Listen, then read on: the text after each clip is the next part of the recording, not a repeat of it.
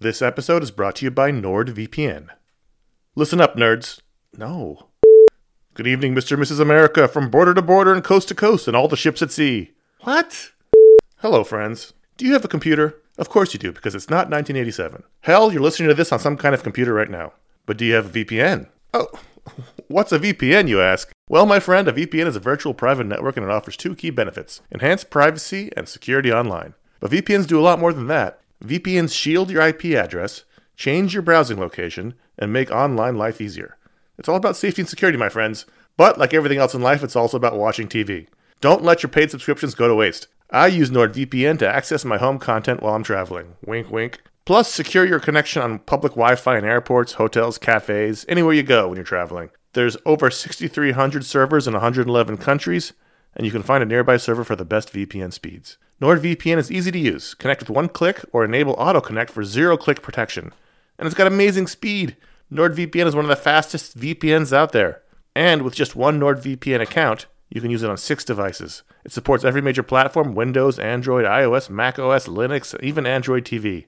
I think those are all real. Don't miss out on all of awesome benefits for using a VPN. Go to nordvpn.com slash ifanboy today for a risk-free 30-day money-back guarantee. The link's in the show notes. Once again, that's nordvpn.com slash ifanboy. This show is sponsored by BetterHelp. Um, you ever feel like you really need to get something off your chest? This is this this is a, like a real thing. Like if you're mad, if you're upset, if uh, if there's something going on, like the there's there's often for me an idea. Maybe it's a wrong. Maybe it's a moment. It's it's an injustice. is something that just you keep going on and on, over and over in your mind about it, and like that can create anger and resentment or shame, whatever it is. And very often, I have found I am not a therapist. I have found that when you let it out, when you give it voice, when you say it out loud, um, sometimes it makes you feel better because you you've expressed it. And sometimes it makes you realize like oh this is not a big deal but i it's been stuck in my head. So you give voice to those things um, and it can make you feel a lot better. And shock of all shocks therapy is one of those things that can help you do that. It can help you be able to say those things in a place where you don't need to worry about the repercussions of it work your way through it uh, figure out coping skills how to get around it you know find find ways to deal with that stuff instead of letting it fester. Um, if you are thinking of starting therapy uh, if anything i said sounds familiar you're like oh maybe my life would be a little better if i could deal with that kind of thing. You should give betterhelp a try. It's fully online. It is convenient flexible. It is suited to your schedule. That's the idea that's what they're going for. Um, you can fill out a brief questionnaire to get matched with a licensed therapist. That's a big deal. You can switch therapists at any time for no additional charge. That that personal connection, I believe, to be super important. Again, I'm not a professional. Uh, get it off your chest with BetterHelp. Visit betterhelp.com slash ifanboy today. You get 10% off your first month. That is BetterHelp, H-E-L-P dot com slash ifanboy. You're listening to iFanboys Talksplode with Steve Lieber.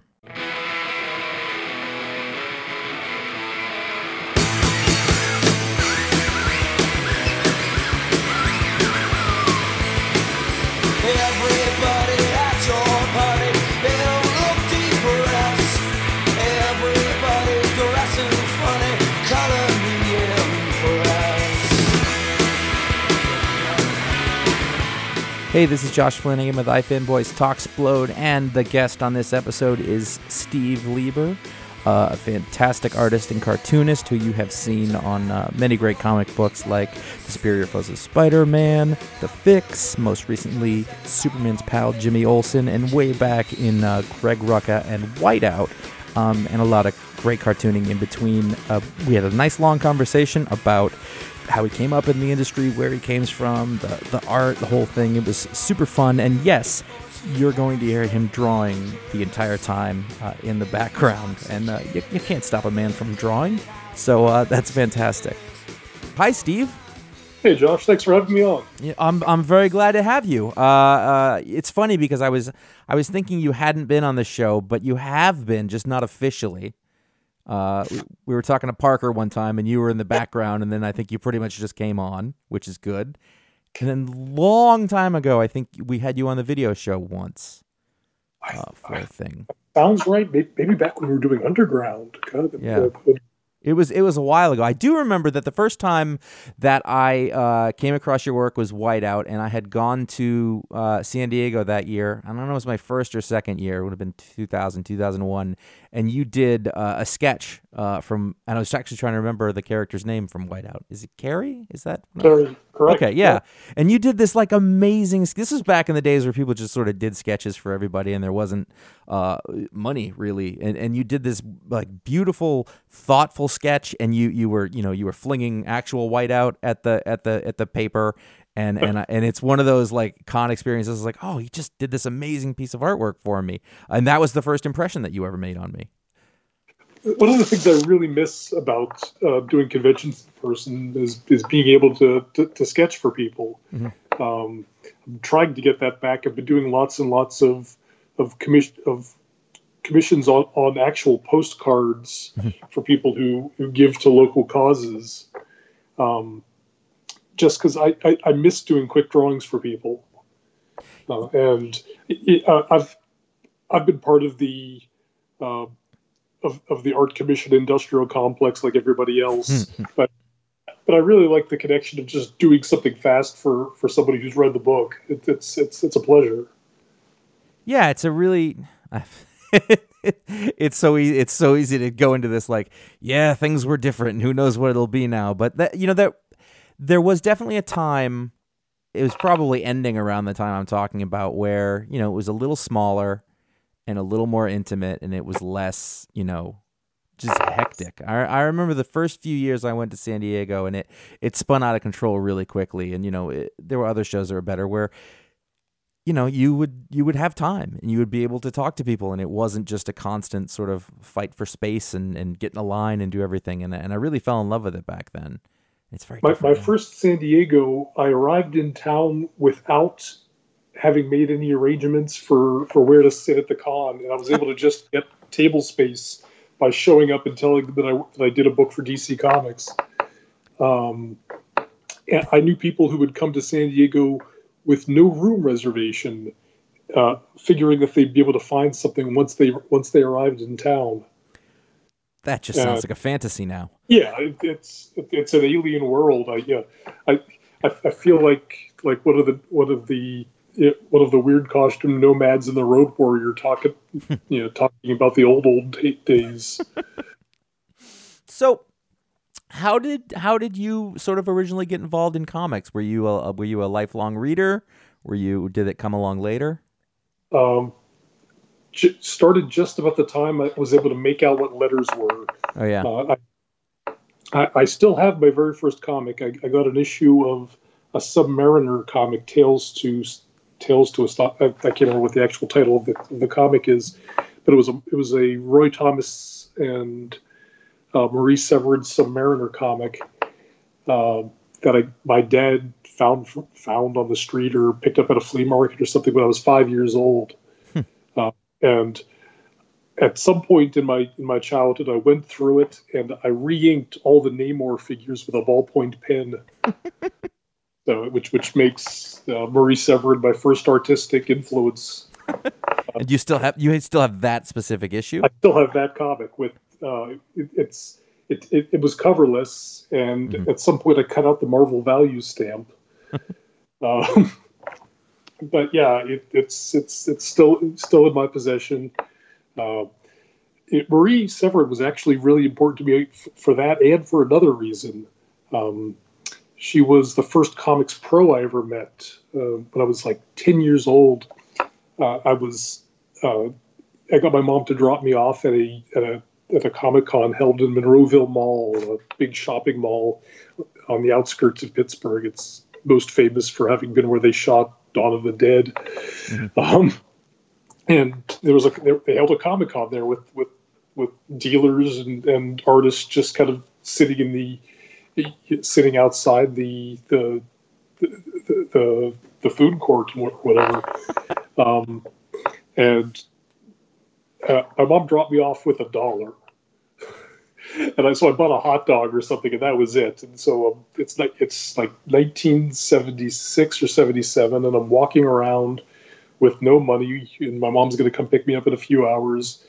And I'm looking at all these old comics, and I'm getting kind of hyper and miserable at the same time because there's no reprints in those days. Mhm.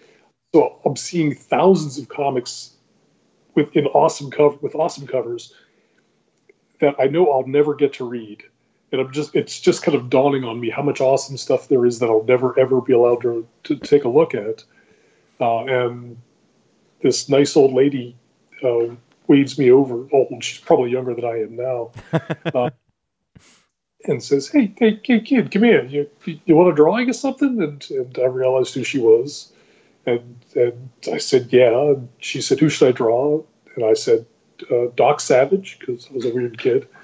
Um, and she she pulled out a, a black magic marker and a, a, a pad of paper and no pencil prep, just just working in, in big broad ink strokes, drew a beautiful full figure Doc Doc Savage sketch and gave it to me. Oh wow. And yeah, I, I've never had any, any experience like that in my in, in my life up to that point. I'd never seen an adult draw. I think, Mhm. Um, much less you know a, a 25, 30 year pro like Marie Severin was at Yeah. that point.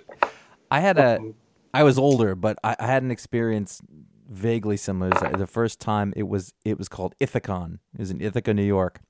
Um, and I was in college, so I was probably 19, 20, something like that.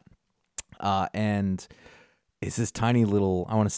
I'm, I'm picturing it as like in like a the smaller banquet room of a hotel or something like that. And uh, Walt Simonson and Louise Simonson were there at a table, and and I I just sort of started reading comics again after a really short little stint when I was a kid. But I recognized him because I remembered those Thor issues, and I said, you know, can you can you do a, a Thor for me? That would be that would be really cool. And he'd done some heads because it was just a line, and people were asking. I think we drew it on the on a backboard or something like that. And I said, "Can you put the hammer in it?" And he looked at me like, "You're gonna make requests?" And I was like, "So you know," but but he did. He did this really, and I'm looking at it right now. It's on my wall, and uh, you know, and and he finished it, and he and he sort of made that face like, "Oh, it's pretty good." And he showed it to. He's like, "Weezie, look at this," you know, like it, and it was just this really nice little moment, and I, you know that I feel like that made a real impact on me in terms of you know really coming to love the the, the art form and the medium and the community and everything. So sounds like you had a sounds like we're good both- yeah, it sounds like we're both pretty lucky to have met, you know, consummate gentleman Yeah. professional. Oh yeah, yeah. And and I, you know, I met him for real years later and uh he was, you know, even cooler than I had sort of thought back then. So it was it was a really nice bookend to that, I think. One So- of the first. Oh, good. Go ahead. Uh, No, no, no, please. one of the first San Diego's where I was I was like a, a listed guest. Um, they they seated me in Artist Alley, just two seats away from Marie Severin. Oh wow. So I uh, go over and, and tell her that story and tell her how I took her drawing home and copied it over and over and how it, it, it set me on the path of doing this for a living. And she just said, "Oh Christ, I'm sorry." That's about right for for the comics tone of. Yeah. So so given that point, you know, when did you sort of, you know, uh, were you always drawing as a kid, or like when was the point where you thought this would be a thing I could do? Uh, not always, but uh, I would I would go through obsessive phases when I would do it a lot. I was always reading comics and reading them and rereading them and studying them obsessively. Um, so I was never about just making pictures. It was always about uh, comics as stories. Um, you know, the, the act of laying one picture next to each other, next to another one to, to, to tell a story. Um, and as I got obsessed with with comics, I started doing everything I could to learn more about them. Uh, my local library only had like five books in their entire comics, uh, etc. listing in the in the, their Dewey catalog. Uh, so I read all of those, and, and you know, Jules Feiffer's book and uh, the the book Comics with an X, which, which was uh, another history of comic books and strips and it's some, somehow at some point I learned that uh, com- that the, the comic strips of the newspapers actually used to be good. Um, so I would I started rereading the Pittsburgh Press's comics pages on microfilm from the 30s and 40s. Oh wow. Yeah, so I, I was yeah I was 10 years old and, and reading years worths of, of Terry the Pirates one day at a time.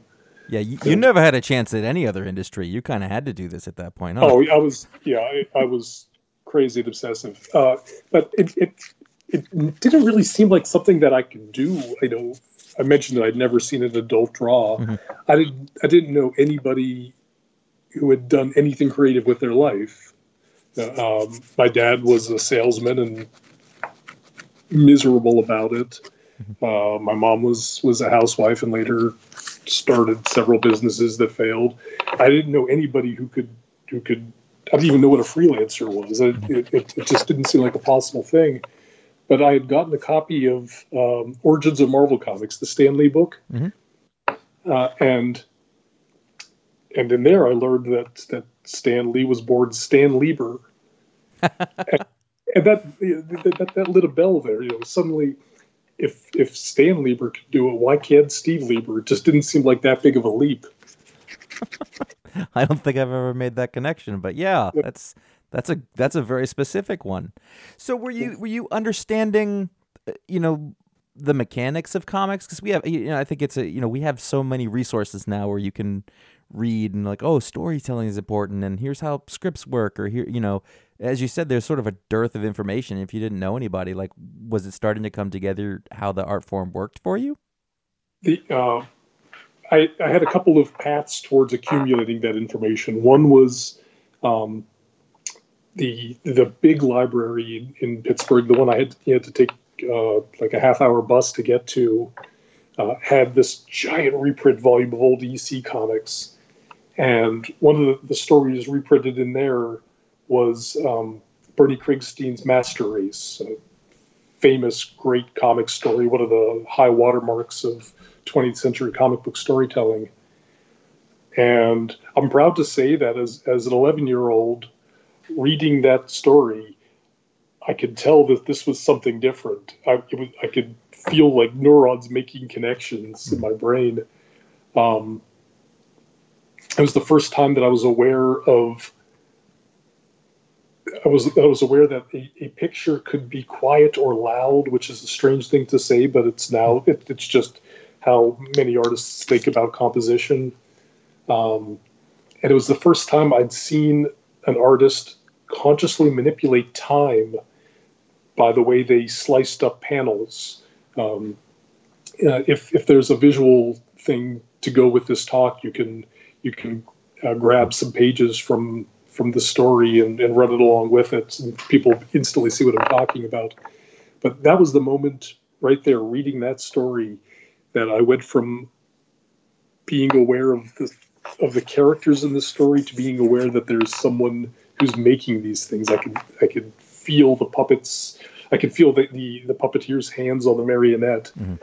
Um, and that that started me thinking really really hard about it. And after that, it was you know I just started accumulating info in all the usual ways. Uh, when, when I was in high school, the the Marvel tryout book came out, uh, and there was that that um, yeah, How to Draw Comics the Marvel Way book. Mhm. So th- th- those started helping me put pieces together, and uh, uh, I was reading criticism and, and the Comics Journal. Um, but what, what what made the biggest difference for me was going to the Joe Kubert School.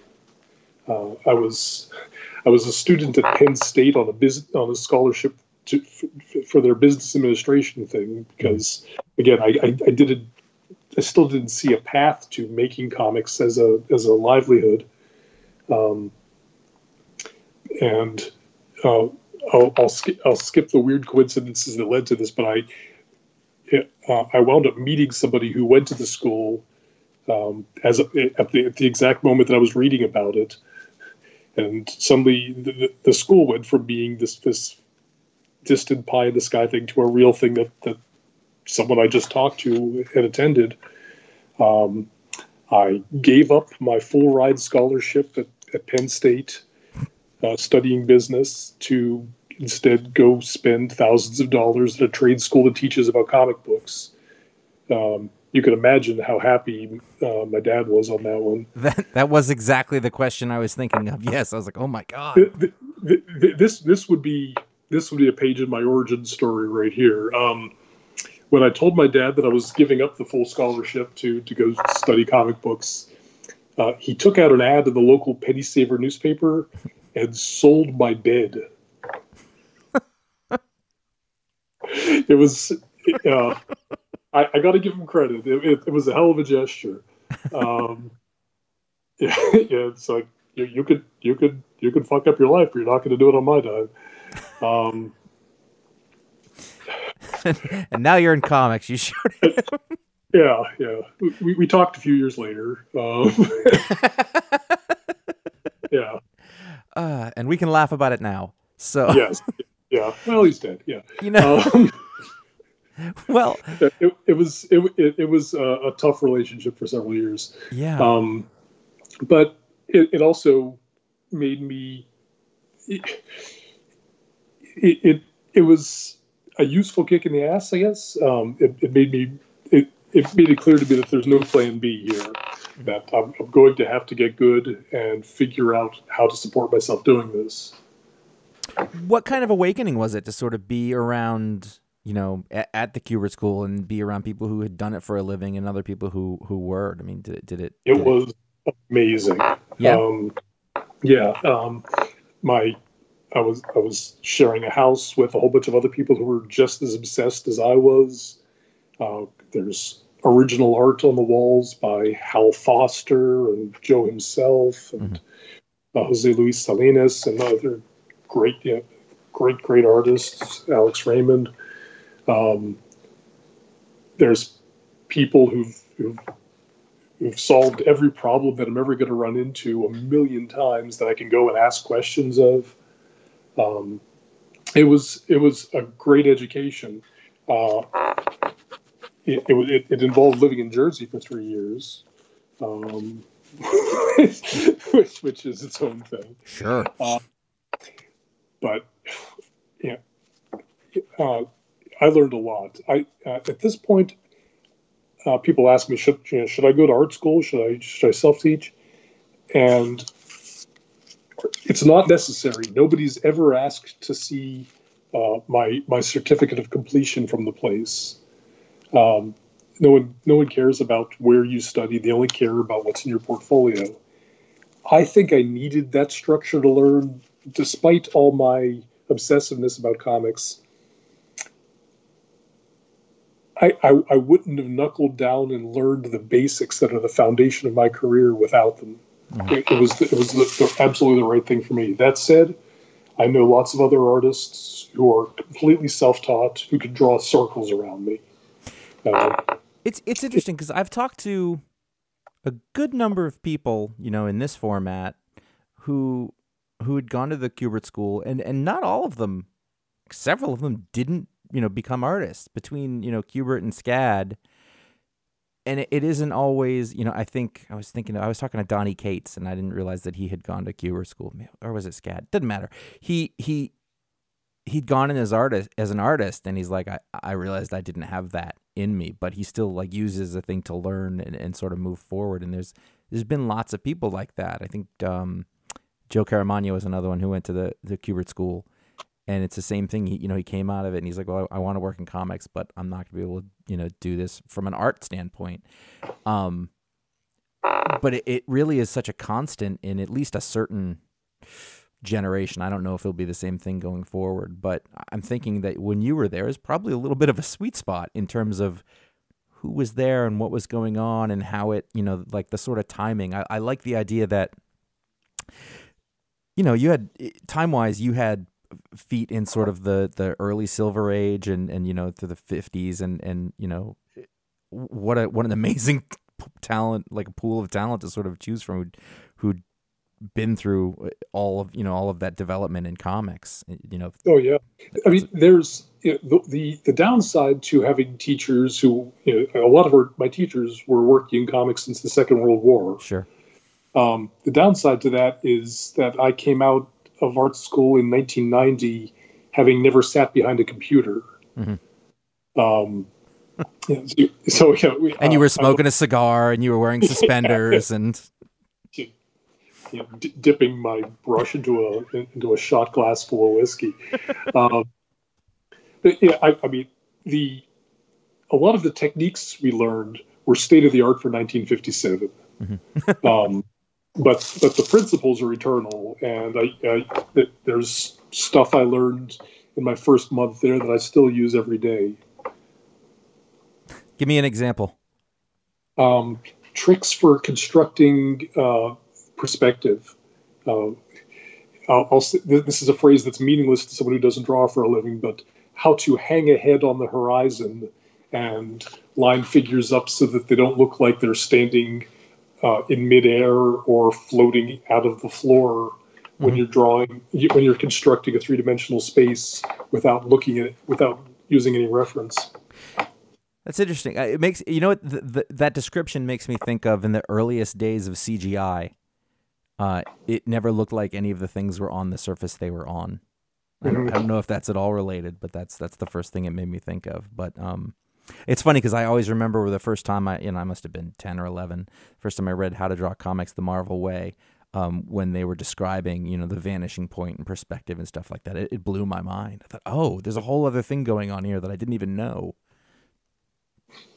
and the the anatomy teacher there was this wonderful maniac uh, named uh, Ben Ruiz, Benito Ruiz.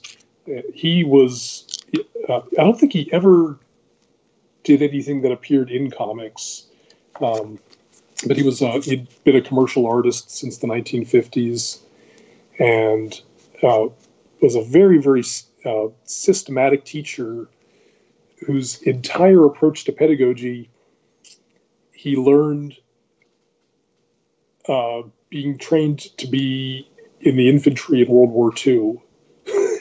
so he, he, he- the so the way he taught us was was a was the way his drill instructor taught him, um, and it was funny and it was brutal.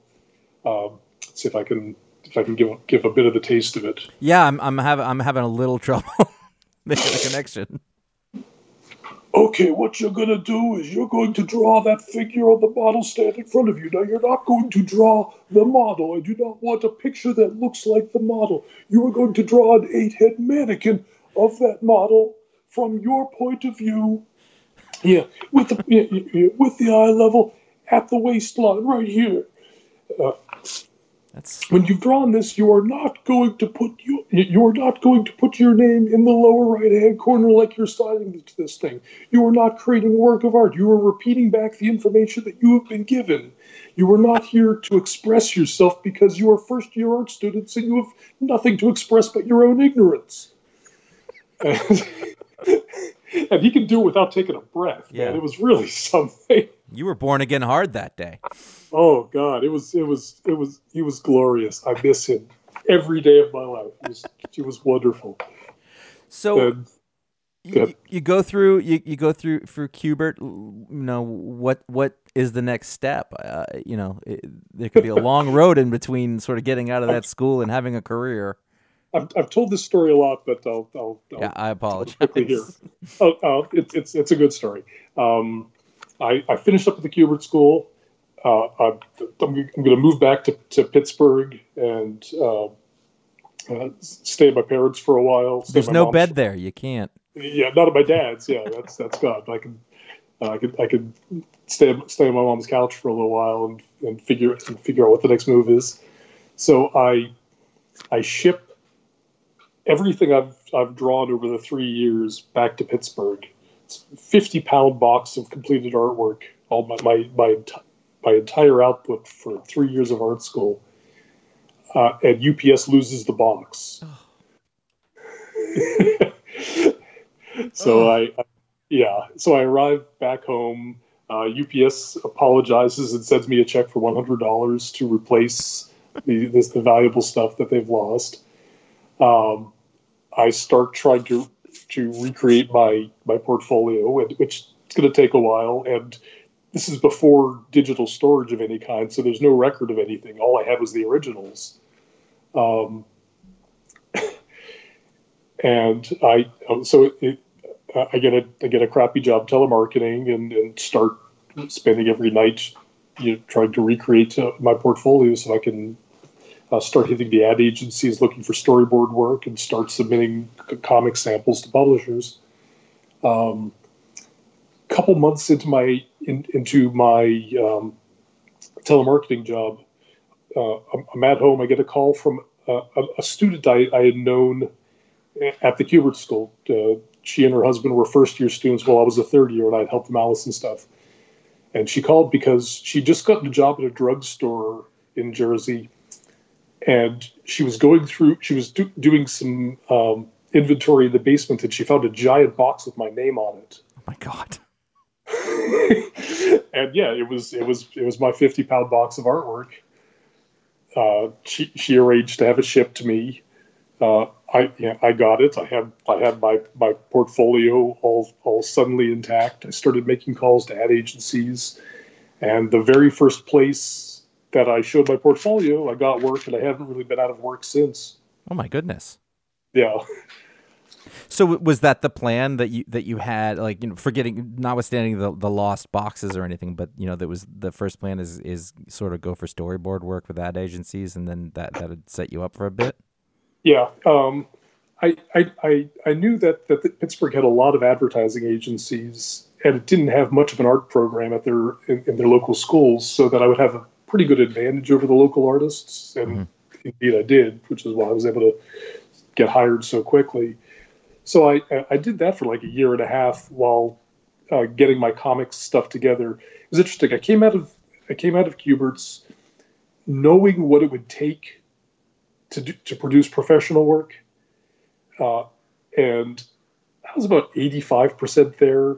I just I just needed another 20, 30 pages under my belt. Just needed to get get a few more rookie mistakes out of the way before people would want to start hiring me.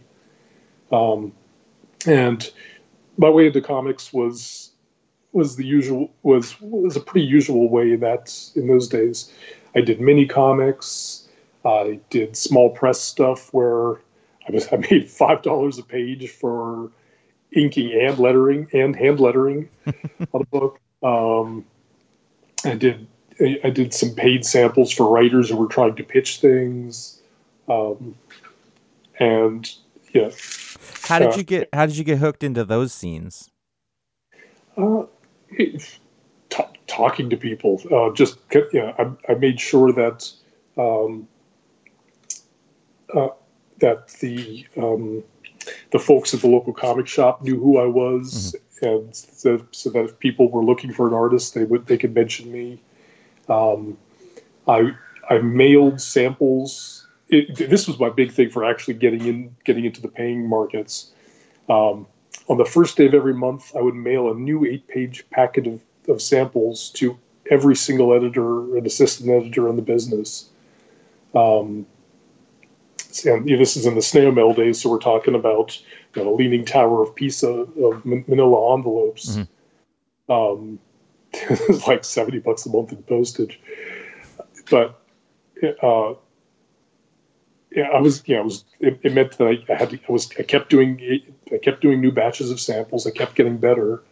And I was showing the publishers that I could make a deadline before I had a deadline.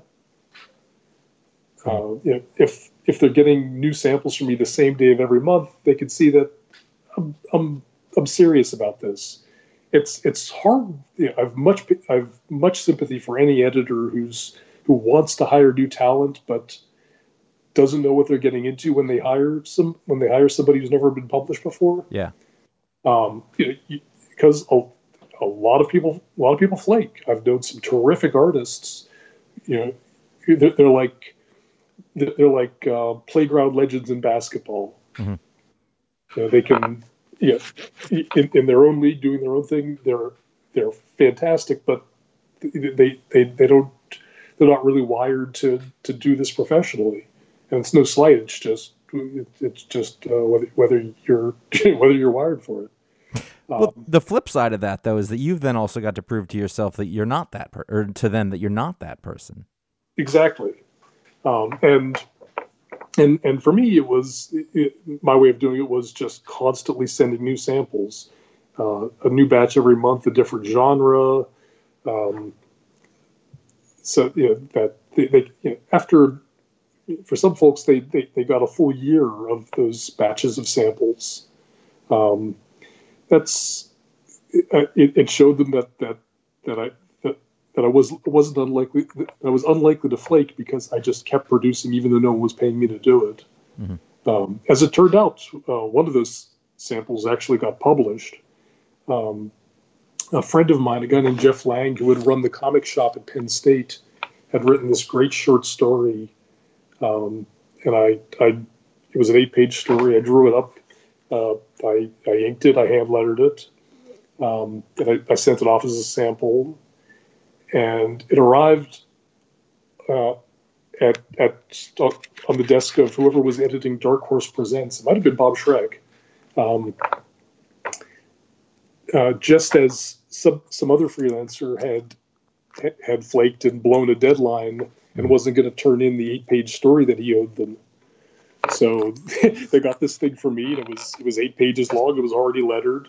Uh, there weren't too many spelling mistakes in it. And they, called me up and said, "Has this been been published?" And I said, "No, no, it's just a sample." And they said, "Could could we run this?" And I said, um, yeah, "Let me let me check with my secretary." Um, and and yeah, they, they, they ran it. They they paid me and the writer for it, and, and, it was, and we were off. Oh wow, that's that's a that's a that's a fun that's a fun thing. Now you, I mean, you're getting into comics, you know, professionally at a time when things are really taking off. Did that? w Were you feeling? Well- It, it I, I didn't benefit from it the way that I would have liked mm-hmm.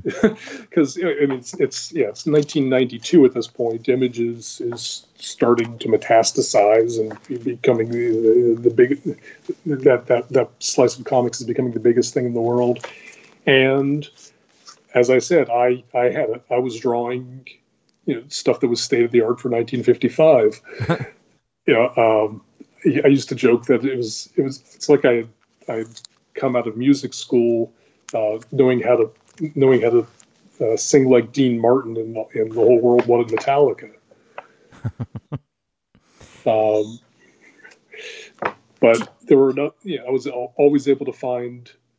On- Once I started getting work, I was always able to find one more job that wanted the kind of storytelling that, that I did, um, and it. it okay. Did you think of your art like that, or like was that something that you learned, or is that style like just inherently what you would do? Um, it was a, a combination. Um, my my sensibility is, like I, I mentioned earlier, making an interesting picture was never interesting to me. Mhm. Uh, all I cared about was narrative, um, and I think that led me towards towards ways of drawing that that weren't all that focused on being exciting or expressive. I you know, I wanted to, to downplay things and uh, let the impacts come from juxtaposition, from from putting one picture smartly next to another, and, and letting letting the explosions detonate in the reader's mind rather than on the page. Do you Um, feel? I mean, it's it's interesting because you say you can say you know like it felt like an like an older style, and you know what you're talking about is just you know good storytelling to me. And I think like when I first came across your work, I was not uh, an astute reader. I don't think I could have really, but you know it, it's it's different. It's you're right. It's not bombastic, but in a way.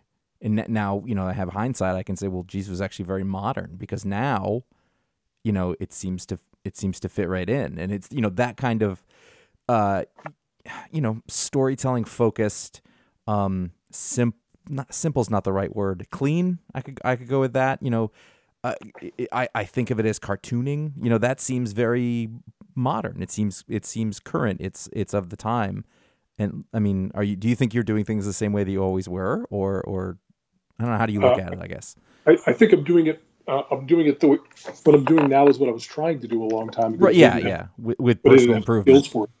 Yeah.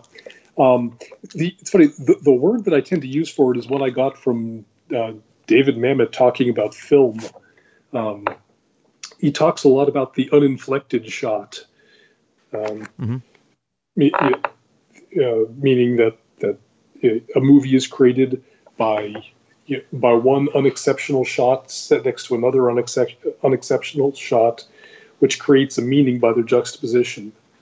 Um, and it's it's not about putting the camera somewhere exciting and seeing people from an from a wild and distorted angle or anything like that. Uh, it's the, the example he gives in his book on directing film uh, is that is from Casablanca, where the biggest moment in Humphrey Bogart's life is signaled by him taking a beat, turning to his piano player, and nodding his head. but but it's it's it's the, the moment when when Rick decides, uh, you know, go ahead and play and, and play the Marseillaise. Um, and yeah, yeah, I'm going to stand up. I'm going to stand up against fascism after all. Uh, and it, but it's it's all done with with just a just a single nod of the head. Um, and it, uh, I don't think I'd read Mamet at that point, but I'd uh, I'd, I'd read Hitchcock Truffaut, and um, I'd you know been studying Alex Toth stuff, you know, like it was Talmud uh, and uh, just really trying to to you know to assimilate a, a, all these influences from of people who were deeply story focused. Um, one of the exercises that I used to do for myself, um, and that I, I recommend to young artists all the time, is is I would watch old movies, stuff from you know before 1960, didn't matter what it was, with the sound off and see how much of the story I could I could follow, how much I could I could understand about what's going on and who these characters are just from the pictures. And it's a tremendously useful exercise for any artist who who wants to really uh, grasp the visual grammar of storytelling. Um, and and once you've you, once once you see it it being done so well and so gracefully without doing anything flashy or showy putting the flashy or, sh- or showy stuff in just feels like bad taste Oh yeah, I, yeah, I get that. It's totally an aesthetic thing, but I wonder, do you know, do you feel like it was difficult to find enough people who appreciated that, both in terms of like editors or and in terms of readers? Well, uh, I I'd occasionally bump heads. Like I was I was hired at DC by Archie Goodwin, who's you know, who who's someone who's very sympathetic to the way that I worked. Um, but he had to pass me off to a to a much younger and very very new editor, who every month would would send me packages of of you look look at what Joe Mad's doing on Battle Chasers. Couldn't you draw like? It literally just just send me other artists who wished I would draw like. Um, and yeah, I, so I, I had to fight with that for a while. But for most of my career, uh, people hired me because they, they they could see what I was good at. That makes sense. Are you drawn? Do you? I mean, are you drawn to? Oh, here, let me rephrase. I feel like I see that type of art with those kinds of considerations a, a, a lot more frequently now than than you know that would have been highlighted. Then like now I can think of a good number of people who I I think you know are really strong storytellers. Their characters act. There are things. It's not about a splash page. It's not like things have changed. You know, do you feel like it's it like the it's changed in, in that in terms Oh, of like definitely. yeah Absolutely. Um, there's there's there's still there, there's still plenty of folks who only want uh, uh, want you know, colorful explosions on every page and things lit from from four uh, from four different light sources. And it, it used to be that they, they wanted that done in the at, at the ink stage. Now they want that done in the color stage. Um, but there's there, there's so much more room for for you know, for individual approaches and and for uh, artists to follow their own muse and to express their own notions of, of what a good story is than there than, than I ever imagined there would be, even coming out of the heady days of the of, of the mid '80s and, and early '90s. Now, had you had you always pretty much worked with writers, or or did you you try to tell to, uh, write your own stories as well? My, one of my biggest regrets as as a cartoonist is that I haven't pursued writing more.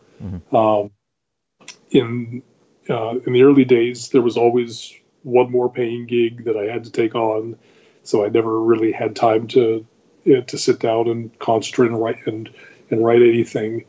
Um, now it, it would be it would be no problem for me to uh, to write you know to write something and get someone to publish it. There's Right. there's at least three publishers who've said they'll they'll take anything I, that I do. Um, That must be a nice feeling. it is a nice feeling. Yeah. It- but it's, it's funny. Uh, after 30 years of this, now my favorite thing about drawing a comic is is solving the puzzle of the script. Mhm. And when I've drawn my own stories, and I've, I've written a few, Yeah. um,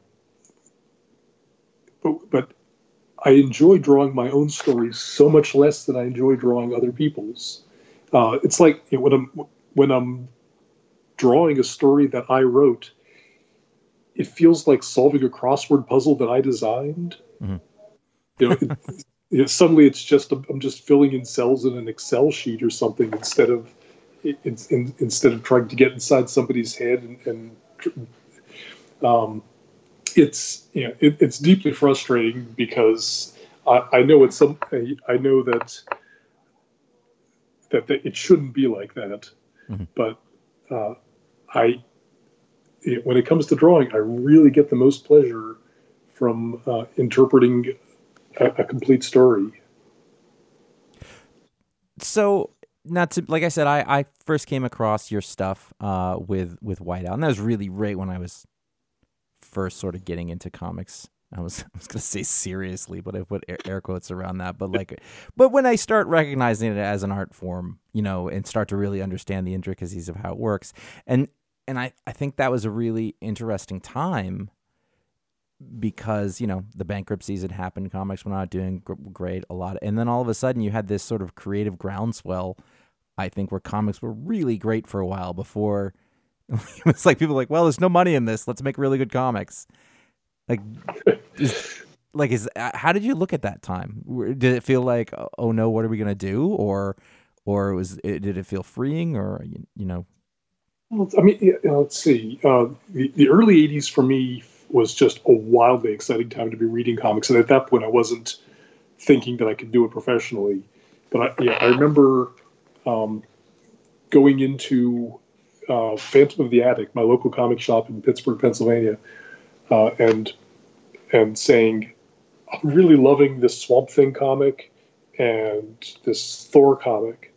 Uh, it's, it's like they both I didn't have I didn't have the vocabulary for it, but it's like Mhm. each of them creates its own whole world inside the comic. What what else is like that? Mhm. And God bless him, uh, the owner of that store, manager Jeff Yandora, still still still owns it. Um, walked me over and handed me a copy of and Rockets, Mhm. and that set my brain on fire. I never read anything like that, and it was it.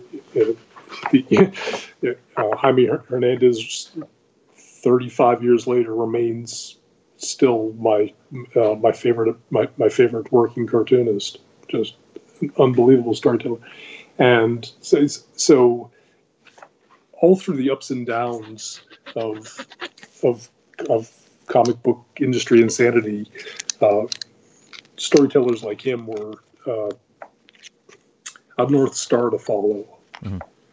Um, yeah, and it- there would always be a bunch of stuff coming out that I just had no interest in. I, uh, but that didn't matter. You know, you know, what didn't matter were the five or six books that I that I picked up that that really did blow me away. And there was there was always somebody doing something unexpected, something nifty. Do, do you still like have comics that make you feel that way that are coming out today, or do you you still reading stuff that comes out? Well, I have to leave the house uh, to, get, a lot of it. But let's see. Um, one you know, one comic that just blew me away, utterly blew me away recently, was, was by a studio mate of mine, um, Dylan Meconis, and uh, she, God bless her, she she hand painted a 400 page graphic novel Good lord. Uh, 400 pages of, water, of, of, of watercolor, and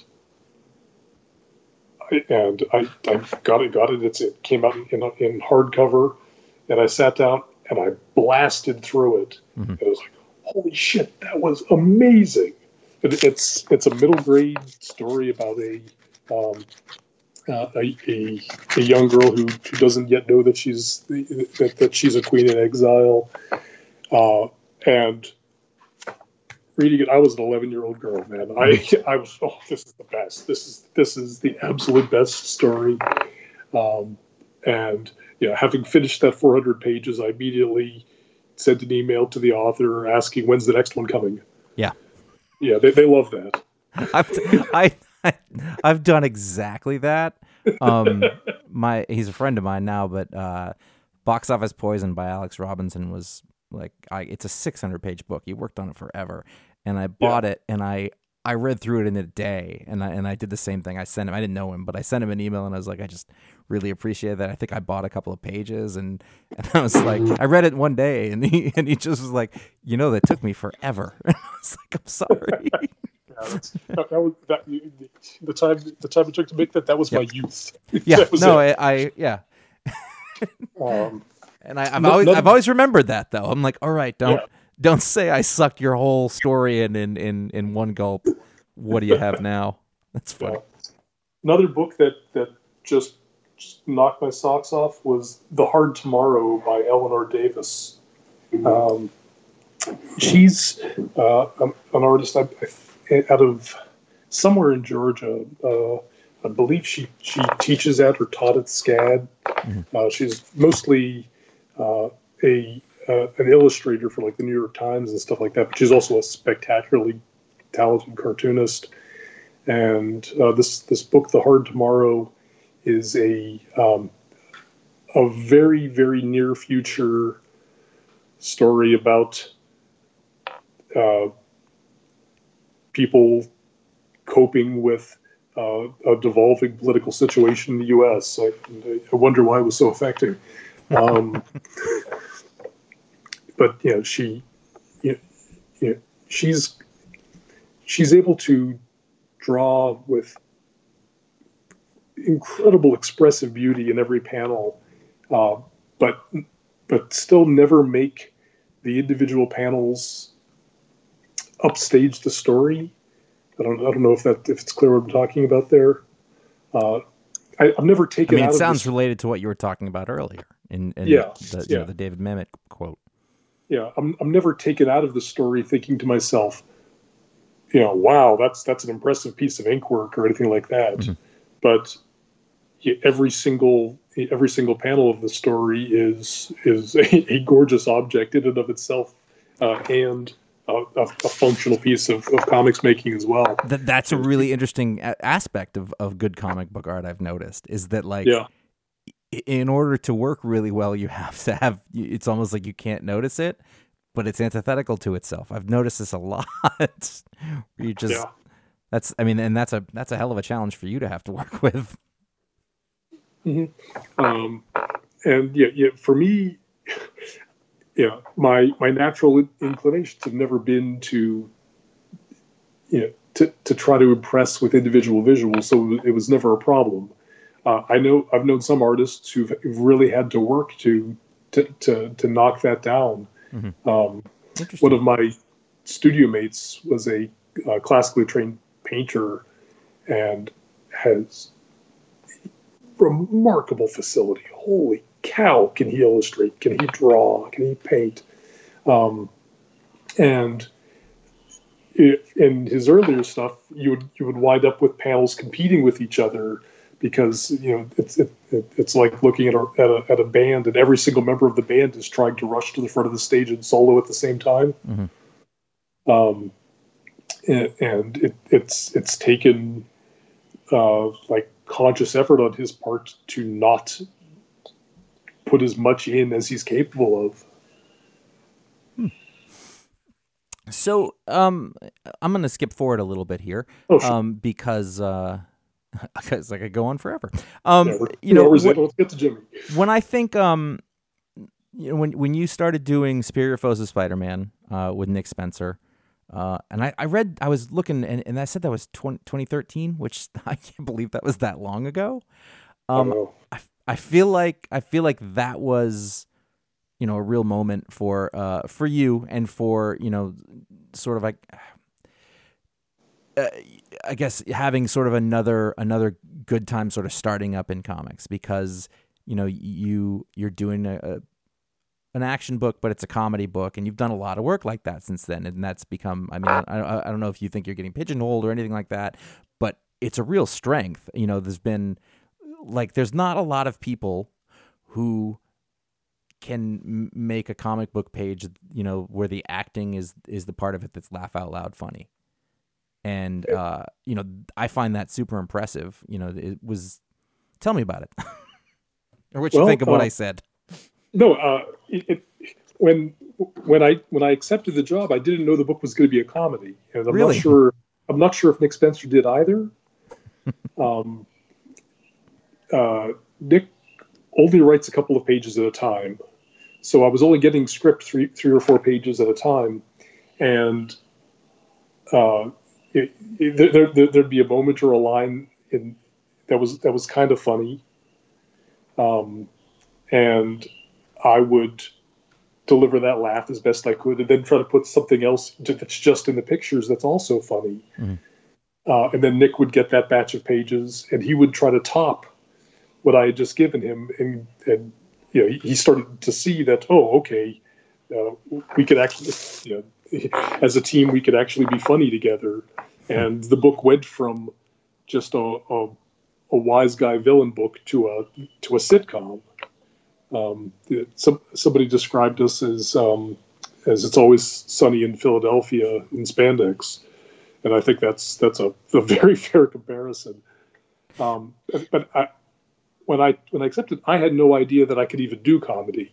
Well that was my I question. I, I was like I, I i mean i knew you i knew your work before then but i i remember thinking like wait, was he always funny? And i didn't you know but it really was a thing. Did you know nick Yeah. before that? No, wow. Um, I think he, I think he and and Steve Wacker at Marvel had seen the the ten pager I did in Matt Fraction's Hawkeye run, and seeing that saw that that I had the right naturalism for for what Nick for, for the for the the crime type superhero book that Nick was writing, um, and uh, it, it was very very exciting to find out that that, that I could actually do funny on paper. Uh, it helped that I, I I was sharing a studio with three of the funniest people in comics, uh, Jeff Parker, Colleen Coover, and Ben Dewey. So I had uh, I had great people to bounce things off of, um, and I could you know I could could hold up two different layouts and say which of these is funnier, and they could point to, and say you know that go with that one. Uh, that, that that kind of thing helped a lot. Um, and it also really helped that we were on a book that absolutely no one in Marvel cared about, and most people at Marvel didn't know they were publishing. Um, it, it is. yeah by the way it's never a good sign if i really like a book that's that's that's I, I, I, I'm, I'm right there with you. Yeah. Um, yeah, we, we we debuted as part of some kind of Spider Spider Month or something like that, and then when people saw that Spider Man wasn't actually in our comic, the sales started plunging and never stopped.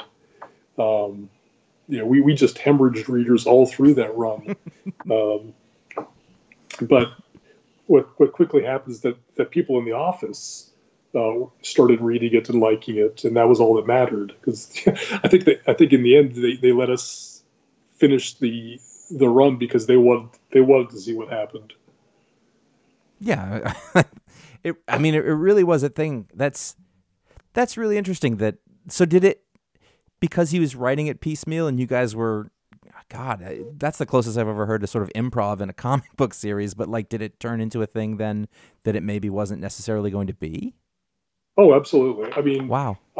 Well, uh, it was always going to be about uh, about Boomerang refor- bringing bringing together the, the the Sinister Six or Five or whatever, the, the Sinister Several. Um, uh, but it, I don't think Nick wouldn't have. I don't think Nick would have pitched a sitcom to to Marvel Comics, and I don't think Marvel Comics would have greenlit it. Uh, it's ju- it, it's just because it was being done so organically that that we were able to do that kind of thing. Um, yeah, uh, for most of the issues, pages only came in in batches of like two or three at a time.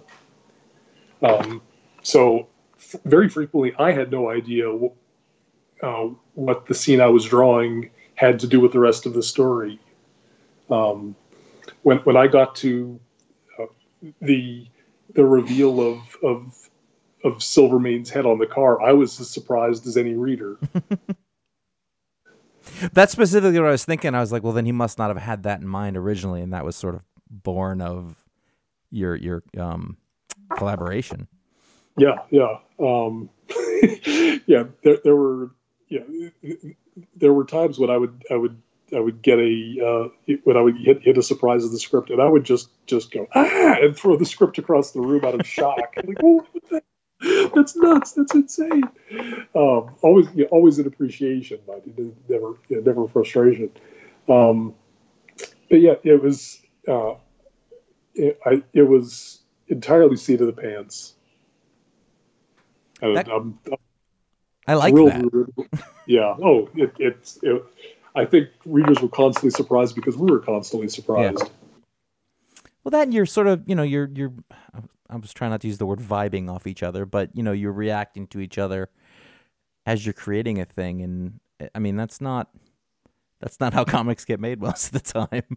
No, uh, and and, and I w- yeah, when I was when I did that, I would have said that I couldn't deliver funny any other way because you know, the, the the scripts were you know sometimes they were Marvel style, sometimes they were just three pages of dialogue with no visual instructions. Sometimes it, it literally said, uh, "Maybe something funny happens here." uh, so yeah, so there was a lot of room for improv, and I you know, and plenty of places for me to do the thing that I I knew could work. Uh, you know, that there's I, I could read I could read a script and see six or seven different possibilities for how to tell what he's put down on what he's given me, and I can choose the funniest one. And I wasn't sure if I could be as funny given a much more traditional script that says panel one, here's a panel description, here are the words, here are the words. Um, but then I worked with, with Matt Fraction on Jimmy, and Matt's scripts are super tight. Everything's there. Uh, he, he knows what uh, what tier, how many tiers of panels there are on a page, and uh, which and which panels are on which tier, and uh, he, he's he's a formalist. He thinks very very hard about about, about how things are arranged on a comics page. Um, but he's also really really funny, and every single every single thing he asked for, all I had to do was was draw what was was draw what he asked for, and the laugh would arrive. Do you normally like to have, uh, you know, a script that gives you more more looseness, or or could you work? I mean, I'm I'm sure you can work with either, but what is it you normally prefer? I've, I've yeah, I've worked from incredibly loose to incredibly incredibly tight. Uh, my favorite is are scripts that give me some room to maneuver. Um, I, uh, I like to know what needs to be accomplished on a page, and then I like to, to be able to uh, to imp- improvise based on that.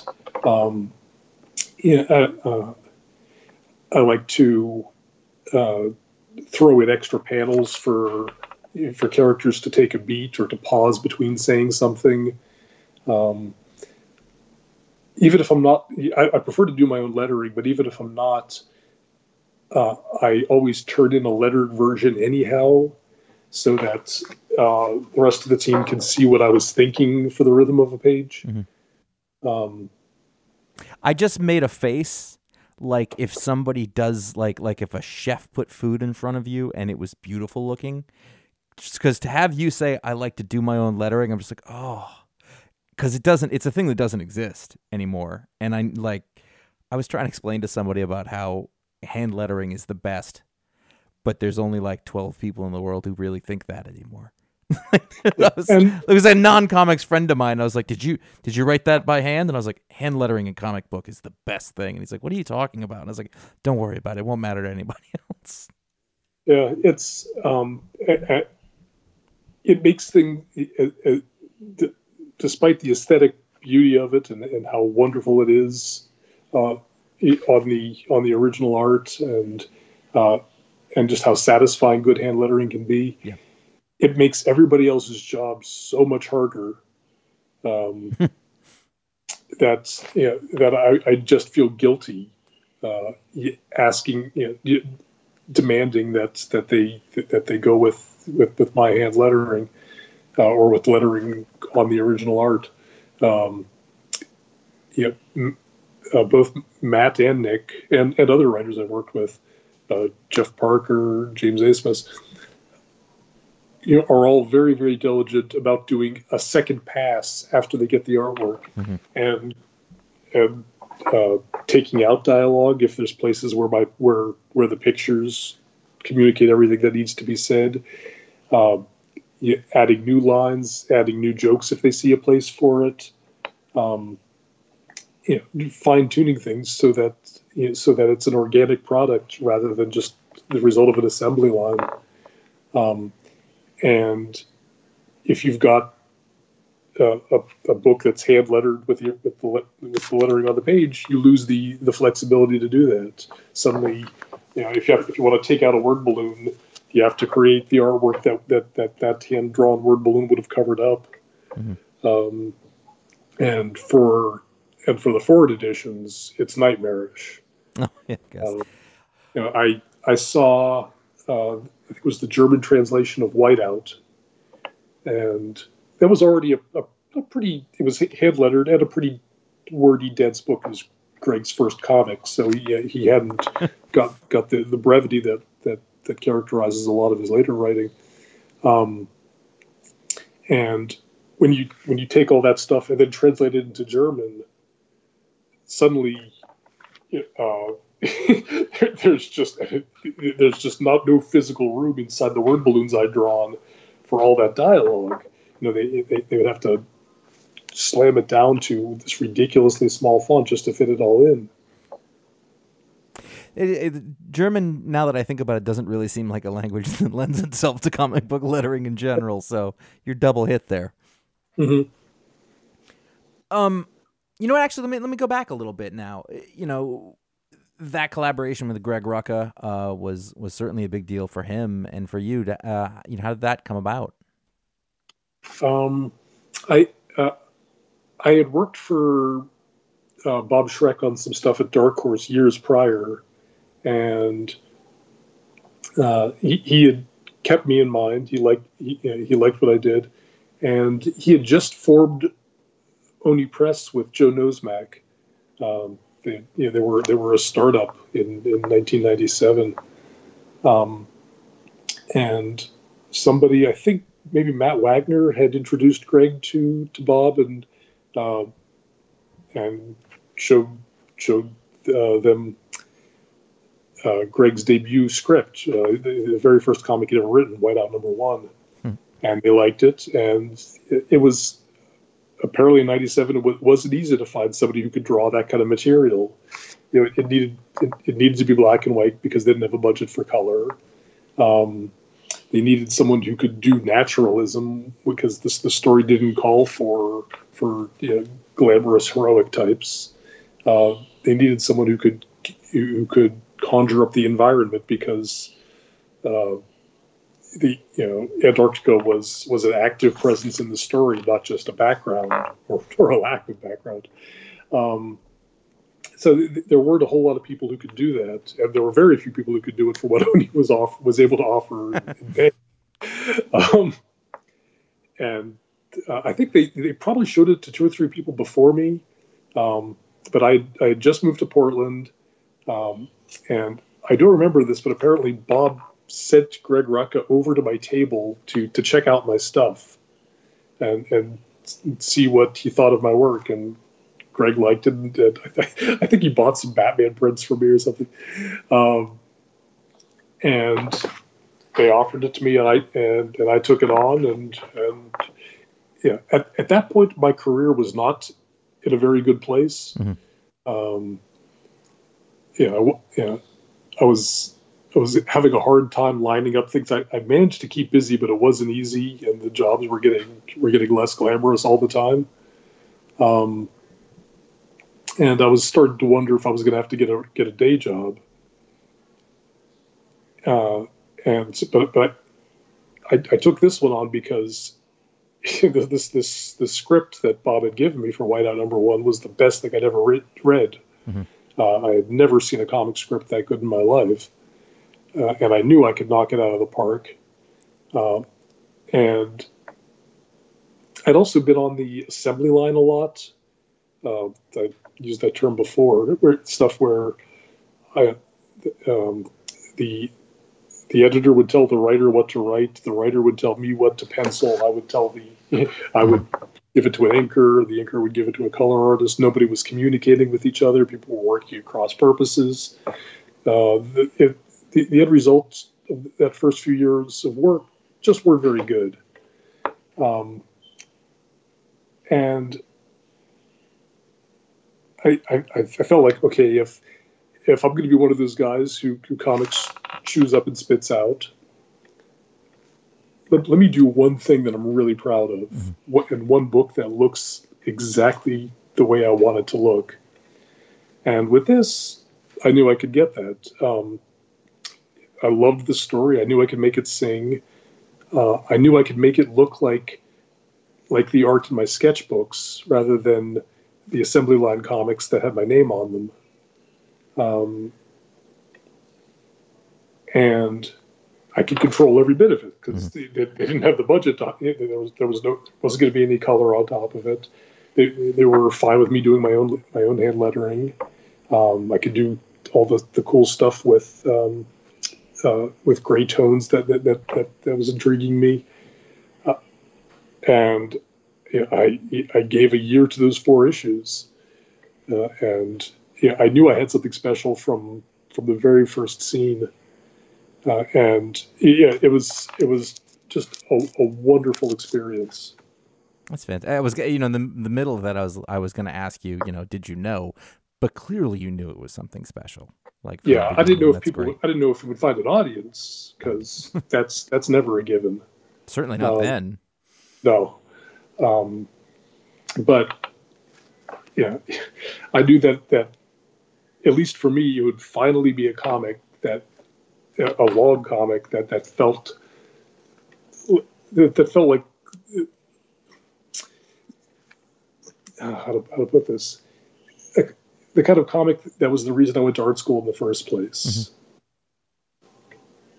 I mean, I think that was a very good time era for comics like that, and I think that you know because I came in at that time, you know, as as like I came back to reading, and I was an adult, and I was you know sort of looking for something out of it, and I, there was, you know, for that that five years after that or so, you know, people were able to make comics in the mainstream that weren't sort of just the same thing. And it was, you know, it's people who knew what they were doing, but because, you know, they didn't have a lot, people didn't have a lot to lose.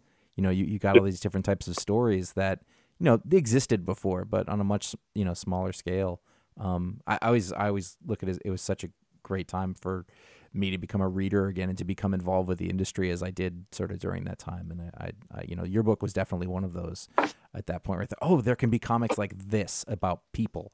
To this day, you know, I will I will read a solicitation for something, and I'll get to the supernatural twist. I'm like, oh, just make it people. Yeah. Um, it's a real bugaboo of mine. Um, with you on that. Yeah, because it, it can. You know, like there's, it doesn't have to be that thing. Just you know, just I, this is actually probably related to what you're saying. Just because you can make it like that, you know, because you can make the panel bombastic, you can do it. It doesn't mean you have to. Like, just tell the story and that'll stand. Um, so I'll skip back the other way because I was because I moved backwards. But um, so w- w- Jimmy Olsen was a real treat. that was, It was a delight. Yeah, I I hope it was as much fun for you as it was reading. I, I don't see how it couldn't be. I, I would sit at the drawing board in a, in a room by myself, laughing out loud, just just because what what what Fraction had come up with was so damn funny. Um, it was it, it was a joy, um, and one of the great pleasures of working with Matt is not only do you get wildly entertaining scripts, you also get weird texts at all hours. um, that, that that that's a that's a big fun part of it. Um, that you, he's he's got a brain that doesn't shut off, and he just keeps coming up with great ideas. Um, and and he he reworked that a lot.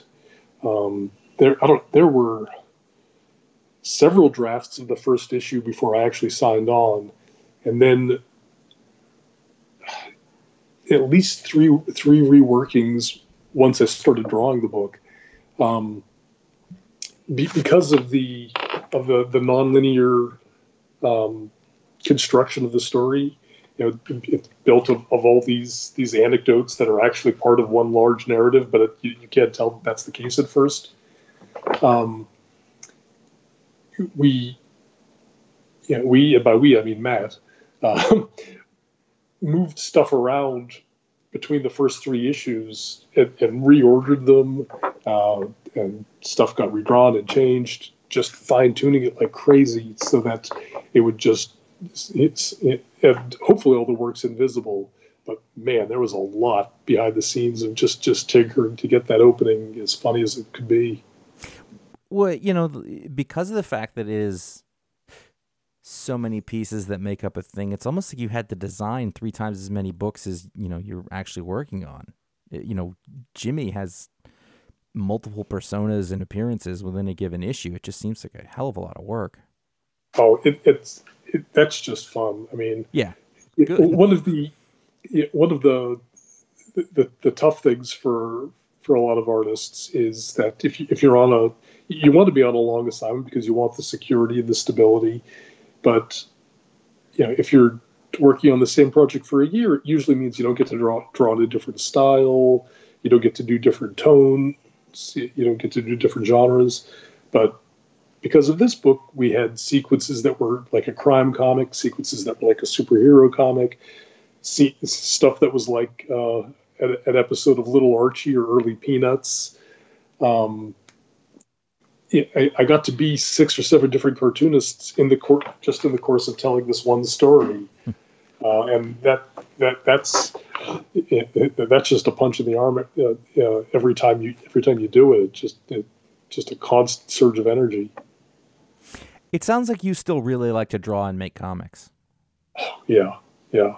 When when when when I have a good story that's worth telling, um, I, yeah, I I feel like I'm, I feel like I'm cooking for my family. Mhm. You know, and, that everyone's gonna gonna gonna sit sit around a big table and tuck it and say, "Oh my God, this is delicious," and and, and I'll get to eat and I'll get to to, to chomp log with them. Um, I, I I love that. It, it's it's a great process, and and and when I'm in the zone, it doesn't it it doesn't even feel like work. It it feels like solving like, like I used the, the the thing earlier, like I'm solving fun crossword puzzles or something. I mean, I, that that all all reads in the work, I think, and it's one of the. It's funny because you know the the I've I've talked about comics, you know, on a show every week for well over a decade, and it's really easy. I think you can see it in the work, you can see it in people talking about, it, you see it in fans to get. I don't know if jaded's the right word, but you know, it, to lose some of that joy. But every once in a while, you will, you know, you will get comics and you will see just something that makes you happy. It might be a little thing. It might be you know like a like a like a like those issues were funny, you know, and funny in a way that I don't know. I still I think is really rare, and and I, I just like I find that really energizing. Uh, you know, to sort of read comics and know they can still surprise you and still be fun. And you know, you and, and Matt Fraction are not you know uh, creators I don't know, but you know there's still surprise in there, and and I really like that. I appreciate that. It, it, I'm always glad to hear that. Yeah. Um, it, usually uh, with with with stuff like this, I'd be getting a lot of feedback in person. I, you know, Yeah. I think I'm for, I think I was scheduled for seven seven conventions this year, um, and so I'm, I'm not going to get any of that face to face from folks. Um, I, I was quite frankly looking forward to people coming up and saying lines from the book to me. Well, you deserve. it. Sure. Yeah, yeah. You sure have created some content too. Um, That's how we talk now. yeah, yeah. Um, Your So content you- was lol. Thank you. yeah, exactly. Yeah. Um, but yeah, it, it, it's it, it's a gift, and it's, uh, the the the reverse of that, I've I've you know uh, as a working cartoonist, I've done some projects that were just to pay the bills, and the thing nobody nobody ever tells you is that it's even it's harder to draw a, a, a, a badly written story than it is to draw a good one. Sure. it, it just takes you know it, it takes all the same amount of energy uh, just you know for you know for the for constructing all the panels and making all the pictures make sense uh, but it doesn't give you anything back while you're doing it and you're and you're having to to put a lot of energy and thought into it's it's weekend at Bernie's. You're you're, you're, you're you're you're running a corpse around trying to make, make people think it's alive. And you you know you're trying to solve a problem you don't really care about the solution for. Exactly. Yeah. yeah. So what do you?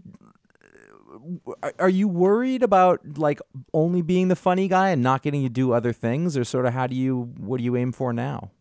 I'm, I'm more worried that I'll, that I won't ever get a get another script as funny as what Matt came up with. Yeah.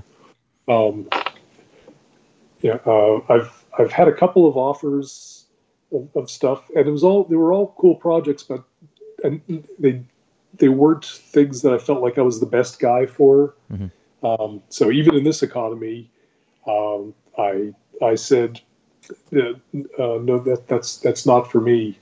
Um, not an easy thing to to, to No. say no to work in, at, at this time, but yeah, I I don't want people who are, who read my next project because they like Jimmy to be disappointed because it's not because th- that same magic isn't there. Um, yeah, it's funny. One one script that was offered to me by a writer who I whose stuff I love, but when I got it, I could instantly see three other artists doing a much better job on it than I did. Uh, and that's that's not me. Just that's that's not me be, being modest or anything. It's just I know that that, that that there's other folks out there who could make this stuff sing, and, and the best I could do was kind of hum along with it. And so I had to say, you should go talk to these guys. Well, I hope that keeps working out for you because uh, you know, like it, it is a bold stance, but it it's you know, it's the right thing to do. It's not necessarily as the expedient, but um, Yeah, and uh, it's I've I've never taken a vacation before in, in comics. uh, literally, I've yeah. e- Even even when we've we've like rented out a house on the beach for uh, on the Oregon coast for for the holidays or something, I've I've take I've put my Cintiq in a suitcase and, and set it up at the beach house and and and done six or seven hours of drawing on uh, every day on vacation. Um, and so, you know, now with, with Jimmy behind me, I've, I'm finally getting a whole bunch of commissions I'd agreed to do done. Uh, and I'm doing lots of those, those uh, fundraiser drawings that I mentioned at, at the top of the interview. Um, and waiting to see what the next project is going to be. Well, I know that you're not going to pick something just for the hell of it, so I'm excited about that, and uh, we'll check it out. Um, I think I uh, I think I'm out of stuff to ask. That's not true. I'm never out of stuff to ask for, but I think I'm gonna I'm gonna let this go before it hits hour three. Um, thanks so much for for talking to me. Gosh, this is a pleasure. Thanks for all these great questions. Oh, no problem. Um, cool. Well, I will be watching out for that next thing. I, I let everybody know that Jimmy Olsen is fantastic and, and all sorts of other stuff that you've been going on. So thanks so much for the time. Thank you. Talk to you. And that was another great conversation, uh, another episode of Talksplode. I want to thank Steve for hanging out with me, for talking to me and telling me stories. It was a lot of fun. And if you want more from Steve, you can obviously check his comics out, but you can uh, go to Steve underscore Lieber uh, on Twitter. And uh, thanks so much for the patrons for supporting the show, getting these interview shows out, and uh, everyone for listening. We'll talk to you soon.